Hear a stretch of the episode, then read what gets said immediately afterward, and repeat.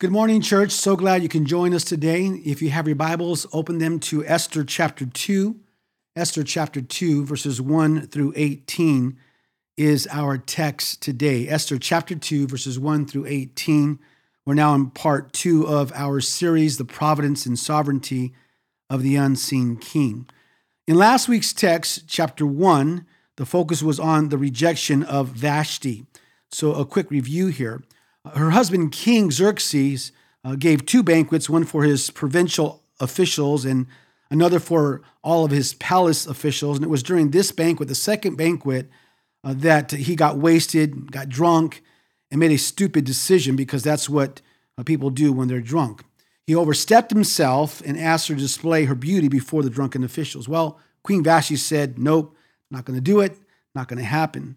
Well, what this did, this uh, pretty much infuriated the king. And, and, and so, following the advice of his close advisors, he had Vashti thrown out of the royal palace for good. And it's there that Queen Vashti flies off the pages of scripture. She is no longer mentioned after chapter one. Now, I need to say this God didn't, get it now, God didn't make Xerxes drunk or made him demand that his queen present herself in an immodest way before the palace officials. What God did, now follow me here, what God did was allow, say allow, allow this wicked action of the king to fulfill a purpose in his greater plan. And that's what we see in today's text. Now, remember what I said last week. Uh, through divine providence, God accomplishes his will to ensure that his purposes are fulfilled. Remember, he ordained everything that will happen, yet, in no sense, is he the author of sin nor is human responsibility removed. Hopefully, you got that. Now, it's nearly four years between chapters one and two. And between chapters one and two, a very important thing takes place in history. It's not mentioned in the Bible, but it is in history. So I want you to follow me here. During that time, the invasion of Greece by King Xerxes and his army takes place. And his, his campaign to invade and overtake Greece failed. And he was so frustrated with his inability to conquer Greece that he comes back home in humiliation instead of honor. So now that he's home, he's most likely reflecting on his failed campaign and the fact that he has no queen. Uh, there, there, there hasn't been a queen for four years since Vashti. He's down, he's depressed, uh, perhaps even bitter. And so, since everything is going so terribly, terribly wrong for him, he needs something to distract him. And his distraction, get this now, will be selecting a new queen.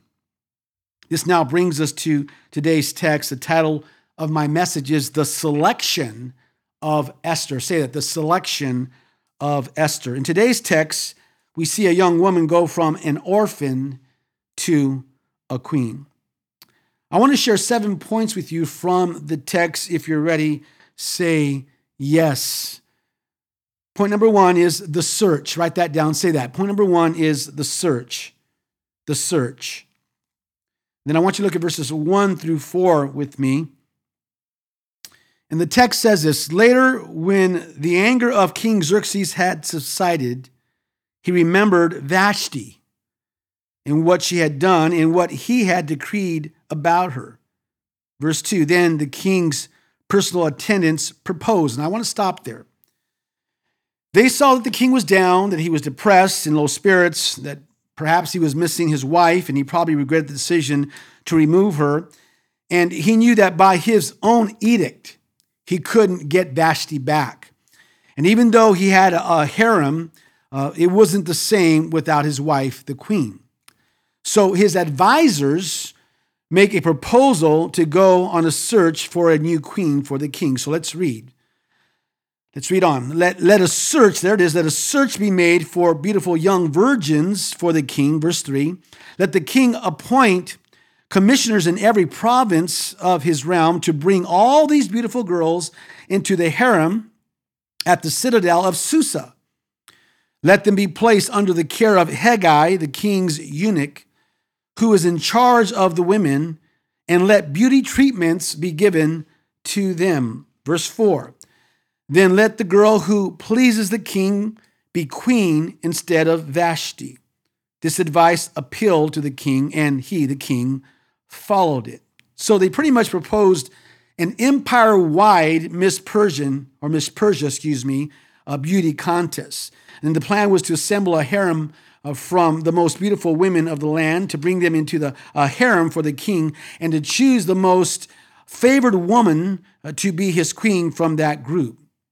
Now, a harem were wives or concubines of a polygamous man, and it meant uh, you could never marry, and that you might only see the king on your one night. And, and you were, listen now, you're a, a widow basically for life, and you're the king's property.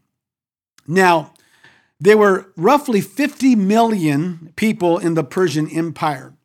So we could safely say there were 25 million virgins to pick from. So, number one is the search. Number two is the sending. Write that down the sending. The sending. And, and here we're introduced to the two main characters of this book uh, two Jewish people who are cousins who live in the city of, of Susa or Shushan, same place. They live there as well. So look at verses 5 and 6 with me. Now there was in the citadel of Susa a Jew of the tribe of Benjamin named Mordecai, son of Jair, the son of Shimei, the son of Kish. Verse 6 Who had been carried into exile from Jerusalem by Nebuchadnezzar, king of Babylon, among those taken captive with Jehoiachin or Jeconiah, same guy, king of Judah. So, so Mordecai's great grandfather, Kish, and his family were taken captive in that group, which means Mordecai was born in Persia. Look at verse 7. Mordecai had a cousin named Hadassah. So, so Mordecai was about 15 years older than Hadassah, and she was most likely in her early 20s. So Mordecai had a cousin named Hadassah, whom he had brought up because she had neither father nor mother. This girl, who was also known as Esther, Esther, was lovely and form and features. In other words, she had a lovely figure and she was beautiful.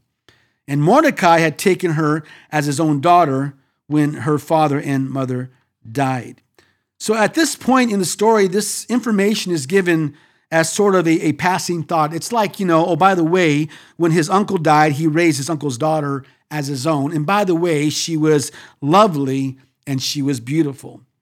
And you know, the, the thought came to my mind, into my mind, that when Esther lost her mom and dad at a young age, she probably thought that her life was over, that it was done.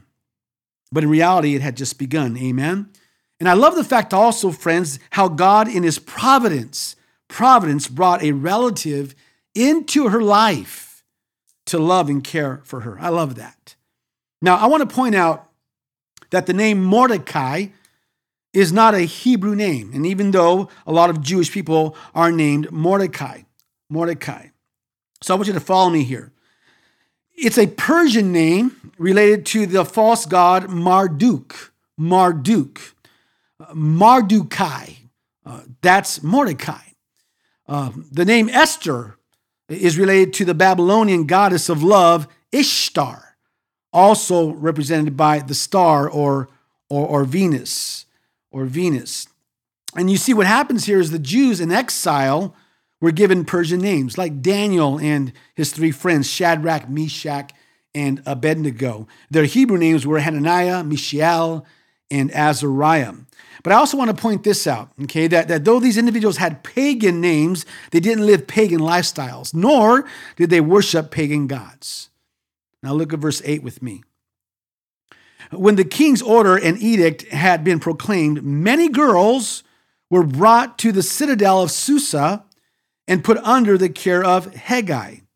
Esther also was taken to the king's palace and entrusted to Haggai, who had charge of the harem. Now, Josephus, the, the Jewish historian, says the, the king had a total of 400 virgins selected. Now, now, there are two different interpretations here, and I want you to follow me here, okay? The first interpretation is that Mordecai advised Esther to enter the beauty contest because he wanted to have a Jew in, in a place of influence in the empire in case there was trouble. The second interpretation is that Esther had no choice. Listen, th- th- these women were not volunteers. They were selected and assembled by the king's special officers, the women could, listen, they could not oppose this. They had no choice but to obey the orders of the special officers. I think that's the right interpretation. The second one is the right interpretation. That being said, as a Jew, Esther was forbidden by the law of Moses to marry a Gentile.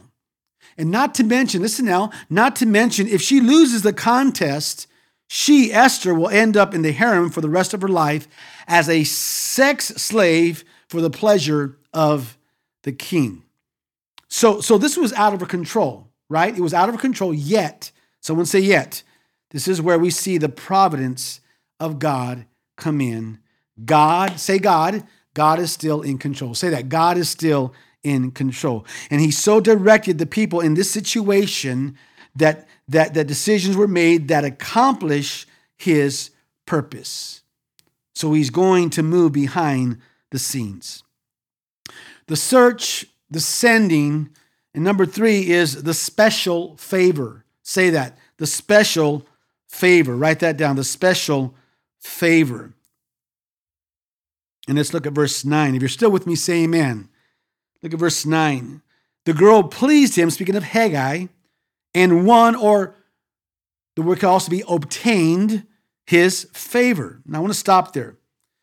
Just as Joseph found favor in Egypt, and just as Daniel found favor in Babylon, Esther found favor in Susa. I love that. So let's look again at the phrase won or obtained his favor. The girl pleased him and won or obtained his favor. Now, the literal translation of the original language is filled with meaning. The, the, the, literal translation says, She lifted up grace before his face. I love that. Write that down. She lifted up grace before his face. That's the literal translation. And that's an awesome expression. In other words, her countenance, listen now, got to get this. Her countenance was grace magnified. Her countenance was grace magnified. And you see, Esther didn't display it's an all about me attitude. Instead, and I love this, she chose to model grace before Haggai.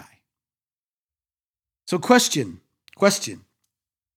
Are you one who models grace before others? Are you? Are you one who models grace before others? Or is it a self centered, all about you attitude?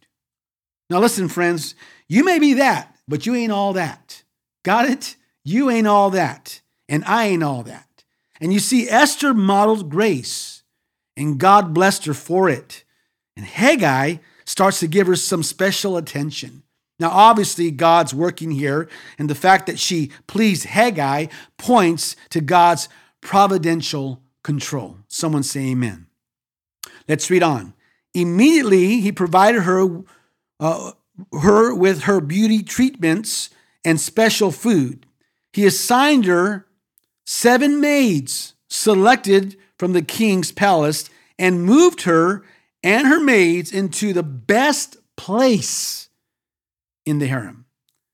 So she was collected in the group that would go to the palace and live in the harem with the concubines and participate in the contest for the queen. Now remember, there were 400 virgins uh, that were taken to the palace. So the number went from whatever the amount was, uh, which I imagine was a really, really, really high number, to now 400 of the most beautiful women. And only one stands out and will eventually uh, win the king's heart. Point number four, point number four is the secret. Write that down the secret. The search, the sending, the special favor, and the secret the secret. And let's look at verse 10. Verse 10. Esther had not revealed her nationality and family background because Mordecai, say Mordecai, Mordecai had forbidden her to do so. Now, now I want you to get this. Mordecai didn't tell Esther to lie, nor did he tell her to deny her nationality. He only told her not to proclaim her nationality. Matthew Henry said this all truths are not to be spoken at all times, though an untruth is not to be spoken of at any time. Now, I want you to follow me here. There, there are um, situations where God uh, may not have us reveal our Christian identity, and not for the purpose of, of permanently concealing it, but waiting for the right moment, right moment to reveal it. Now, in the past, a Jehovah's Witness has, it's been a while since a Jehovah's Witness has spoken to me or tried to, try to share with me their doctrine. But in the past, when they have, I, I don't reveal that I'm a Christian right away. I let them say what they want to say. And then as I begin to talk to them, then I reveal that I'm a Christian at the right time. So Mordecai forbid Esther to share her nationality and background. Okay, this is what Mordecai sensed was the right thing to do in this circumstance, and Esther agreed. We also need to uh, remember and understand that there was much anti Semitism in the Persian Empire, and we'll see that in chapter 4, verses 6 through 8. 4, chapter 4, verses 6 through 8. Number five, number five is the steady, watchful eye. I love that. The steady, watchful eye. Write that down again. The steady, watchful eye. The search, the sending, the special favor, the secret, and the steady, watchful eye. And let's look at verse 11. Look at verse 11.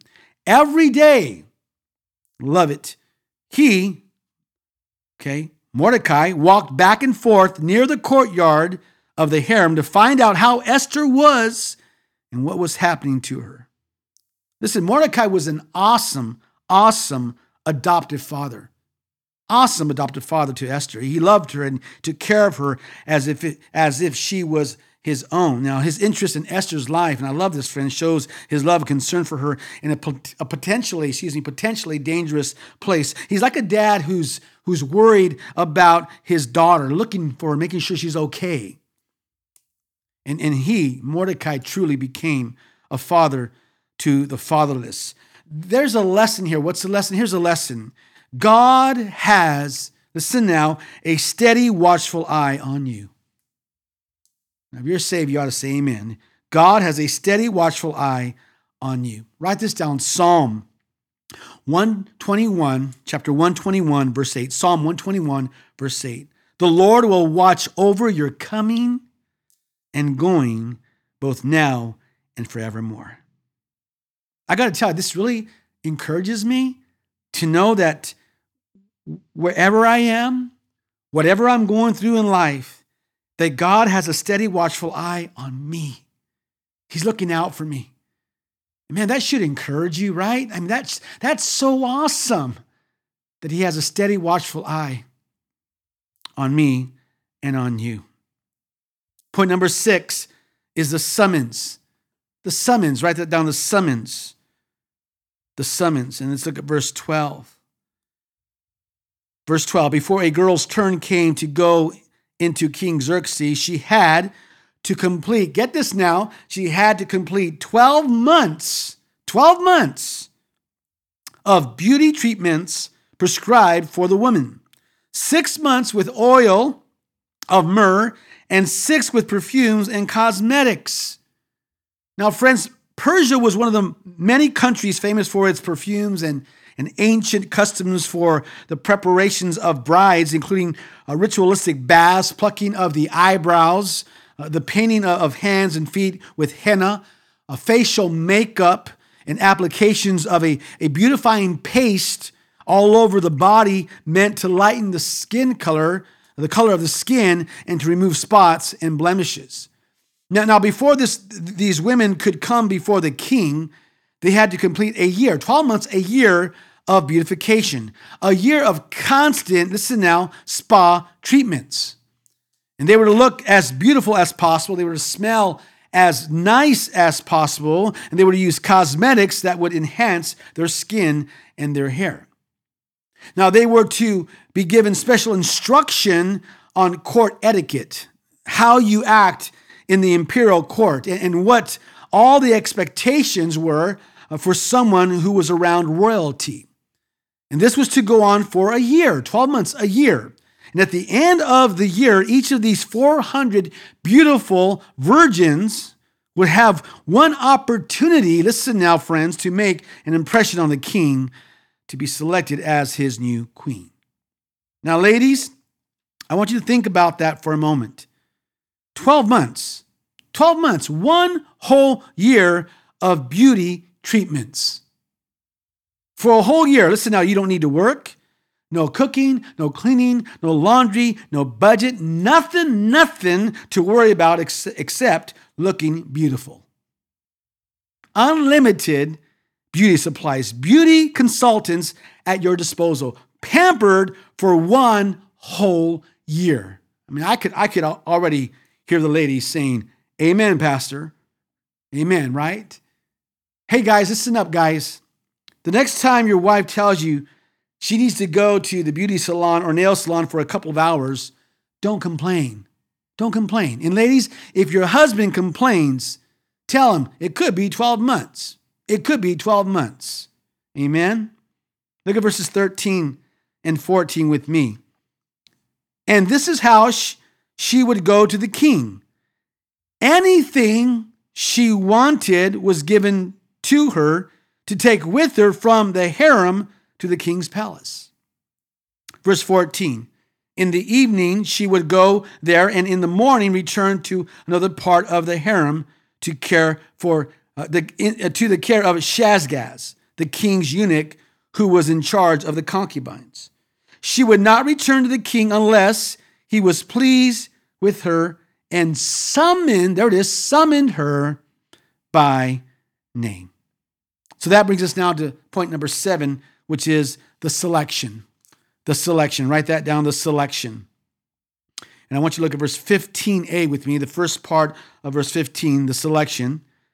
And it reads like this When the turn came for Esther, the girl Mordecai had adopted, the daughter of his uncle, Abihail, to go to the king, she asked for nothing. Listen now, she asked for nothing other than what Hegai, the king's eunuch, who was in charge of the harem, suggested. Now, I bet some of you ladies are probably saying, Esther, are you crazy, man? This is a shopping spree of a lifetime. Yeah, right? Now, listen, Esther could have had anything she wanted, but she requested nothing extra. And I'm sure the other women seemed to go for the other stuff like necklaces, bracelets, and anklets, rings, earrings, and nose rings. And you see, the point is this I believe Esther was more concerned about her inner beauty than her outer beauty. Now, unfortunately, in today's culture, it's all about the outer beauty, right? About the looks and the body and the clothes. In fact, there's, there's little or no concern whatsoever about the inner beauty. Now, I want you to look at this picture frame. It's, it's a beautiful picture frame, and but let's be honest, how many times, how many times have we become like this picture frame? You know, beautiful frame on the outside with nothing on the inside. No, no canvas. And see, my point is this we tend to spend more of our time and, and more of our energy on the picture frame and forget about spending time and energy painting on the canvas of our inner person for God. So, what I want you to do right now is I want you to turn, if you can, if you want, to, to 1 Peter, okay, New Testament, 1 Peter chapter 3, verses 3 and 4. 1 Peter chapter 3, verses 3 and 4. 1 Peter chapter 3, verses 3 and 4. And let's look at verse 3 first. Verse 3. It says, Peter writes, Your beauty should not merely, keyword, come from outward adornment, adornment, such as braided hair or elaborate hairstyles, and the wearing of gold jewelry or fine clothes. And I want to stop there, okay? Here, the use of the word merely brings out Peter's true intention. And what he's saying is, is not to prohibit all outward adornment in a man or a woman, but that a person who is transformed by the grace of God should be concerned primarily not, not with his or her outward appearance, but with the inner beauty of the heart. That's what Peter's saying. So, so if Peter's not prohibiting the, the wearing of gold and, and jewelry and hairstyling and dressing up, so, where then do we draw the line? And I know that the ladies want to know that, right? Okay, where do we draw the line? I mean, where in paying attention to my outward appearance does wholesome attention become sinful preoccupation? Well, the answer is this when it draws attention to yourself. when it draws attention to yourself. Now, friends, it's not saying you shouldn't look nice. It's not saying that you shouldn't take care of yourself. You should look nice. You should take care of yourself. In fact, the prophet Jeremiah tells us that all cultures pay some attention to the outward appearances, especially of women. So I want you to write this down. Jeremiah, Jeremiah chapter 2, verse 32a. Jeremiah 2, 32a says, Can a maiden forget her uh, ornaments and can a bride forget her wedding attire? Well, the implied answer is no, no way. Women will always be concerned with their outward appearance. I mean, the Song of Solomon, if you go to that, the Shulamite, she adorned herself with, with, with uh, jewelry and, and, and perfumes and cosmetics. The point is this don't get so caught up on physical beauty that you forget about spiritual beauty. Okay, just, just dress modestly.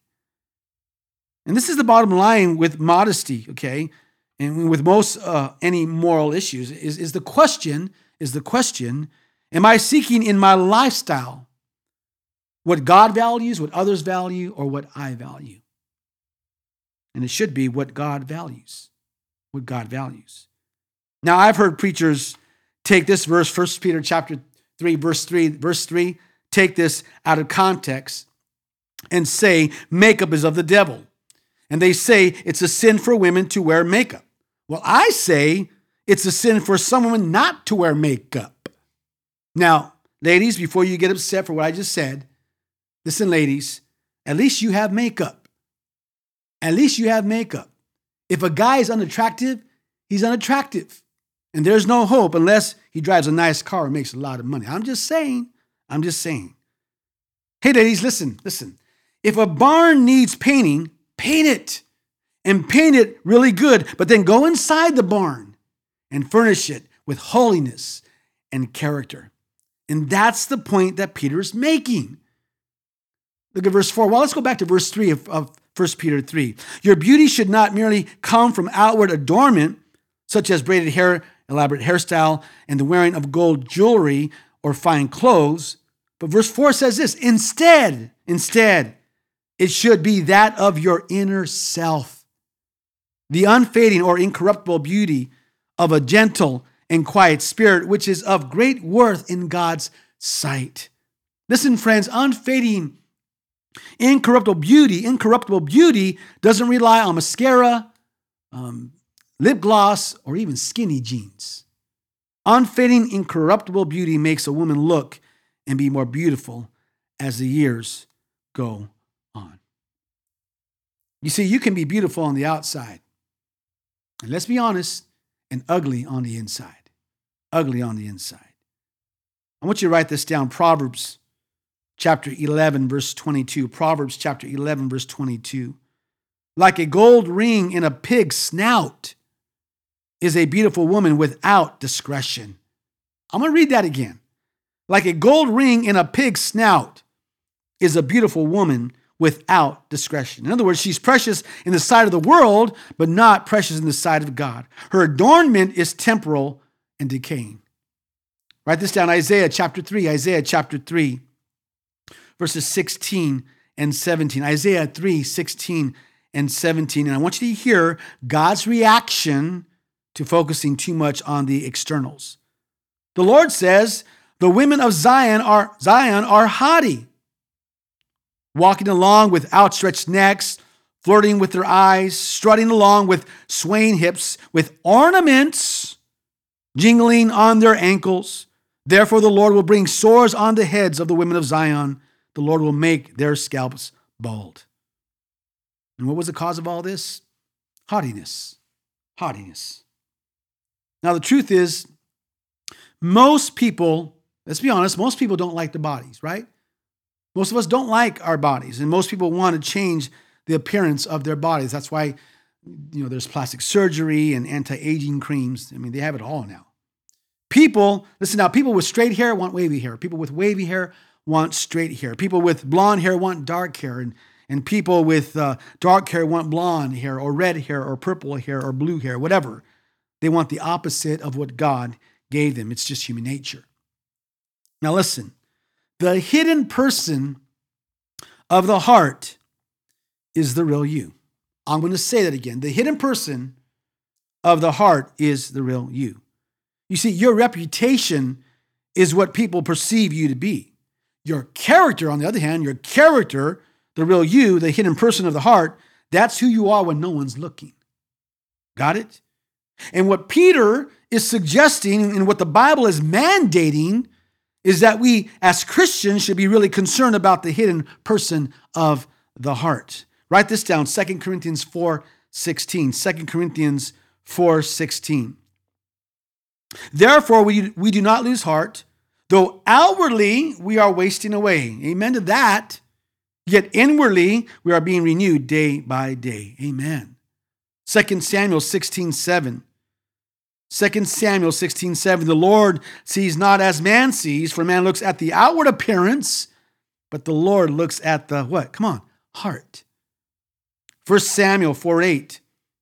1 Sam, um, I'm sorry, 1 Timothy, sorry. 1 Timothy 4 8. 1 Timothy 4 8 says, For physical training is of some value, but godliness has value for all things, holding promise for both the present life and the life to come.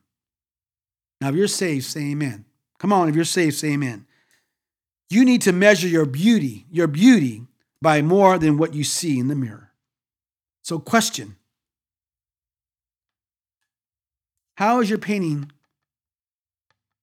coming? How is your painting coming? You know what's sad is that so many people are living empty, listen now, empty frame lives.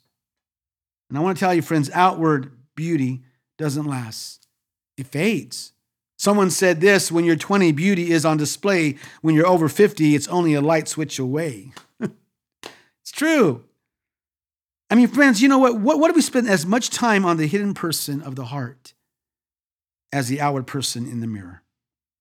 And I just want to say this don't spend an eternity getting yourself ready externally. Okay? Listen, we need to concentrate more on the beauty of the inner person, cultivate of the imperishable quality of a gentle and quiet spirit. And I want to say this since God is spirit, right? Since God is spirit, he deals with the spiritual qualities of men and women. So, what's the lesson? Here's the lesson let your inner beauty shine for Jesus.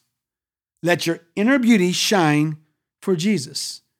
That you would live in a way, spend time on the inner heart not saying that you can't, you know, that you can't spend time on the outer appearance. We should take care of, we should do the best that what we have, right? But we should spend more time on the inner beauty. That we spend time in the Word and, and, and letting His Word feed us and, and direct us and encourage us and nourish us to the point that people would see Jesus in us. That we would display a gentle and quiet spirit. Let your inner beauty shine for Jesus.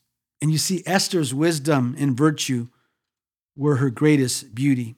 Her beauty on the uh, inside, her beauty on the inside made her stand out more than on the outside. Now, notice the result of Esther's inner beauty. Notice the result of Esther's inner beauty. Verses 15b to verse 16. Verse 15b to verse 16. And Esther won the favor, there's that word favor, favor of everyone who saw her. Not just some, but everyone who saw her. Verse 16 She was taken to King Xerxes in the royal residence in the 10th month, the month of Tebeth, in the seventh year of his reign. So the month Tebeth uh, is probably speaking of the month of January on our calendar. Four years had passed since Vashti had been queen. Now Esther would be accepted or rejected of the king on this night? Well, let's find out. Let's find out. Verse 17. Now the king was attracted, attracted to Esther more than to any of the other women, and she won his favor and approval more than any of the other virgins. So he set a royal crown, there it is, royal crown on her head and made her what? Queen instead of Vashti. Now, Esther must have been a special lady, man, right? A special lady. She, she stood out out of hundreds. She stole the king's heart and became his queen. So this begs the question what happened to the 399 who lost the contest? Well, they were banished into the harem where they stayed as the concubine of the king and they were never free to marry another man, essentially living as a perpetual widow. Okay? Verse 18. If you're still with me, say amen. Verse 18. And the king gave a great banquet, Esther's banquet, for all his nobles and officials, proclaimed a holiday throughout the provinces, and distributed gifts with royal liberality. So the king announced this feast to celebrate what? Esther's becoming queen. And he sent gifts and released the provinces of, from taxes and fighting and war for a time to celebrate his new queen. So think about it. Here you have an unknown Jewish orphan, a child of exiled, conquered people, exalted to the highest position that any woman could have in the entire world at that time. If you think about it, this is the original Cinderella story. Now, was this a coincidence? No. Was this luck? Nope. Was this fortune? Nope there was a power, say power. There was a power working greater than King Xerxes. There was a power, say power, at work providentially. Now listen, Esther wasn't in any position to influence her success. It was God, say God. It was God, listen now, who was quietly orchestrating his own purposes. It was God, say God, God who was orchestrating her journey. God, say God. God had a plan. I love that. God had a plan, and Esther was a part of his plan. It was all God. Say that. Say it was all God. It was all God moving. It was all God working, friends, in the invisible, invisible, to put his star into place so she can shine for him. And friends, if you're saved in exactly the same way, we have a place in God's plan. Every single believer is in the process of God's will being worked out on his or her behalf. Now, friends, I, I don't know where you are in your life right now. I don't know where you are in your life right now, but wherever you are, get this God has a plan and a purpose for it. And perhaps it's a small plan. Perhaps it's a short plan. Perhaps it's a it's a, a, a big plan or big purpose or, or, or long purpose. Okay, whatever the case, friends, I don't know. God has a reason for it.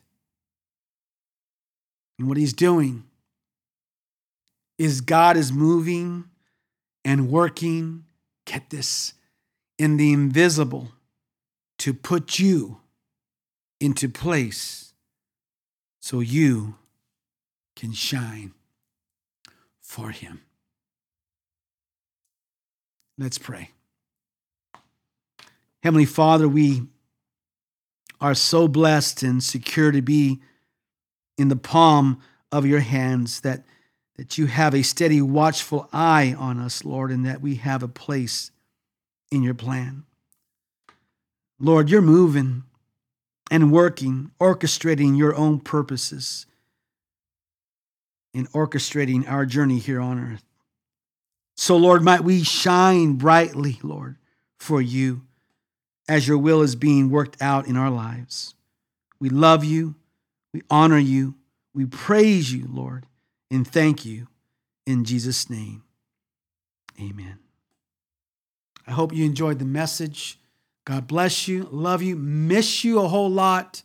See you next week. Can you bring the frame up to where you had it? The what? Oh, it was right here. I had it right here. Okay. Yeah. Barely, barely. Oh, no, I had it right here. It's fine. They, they would see it. It doesn't matter.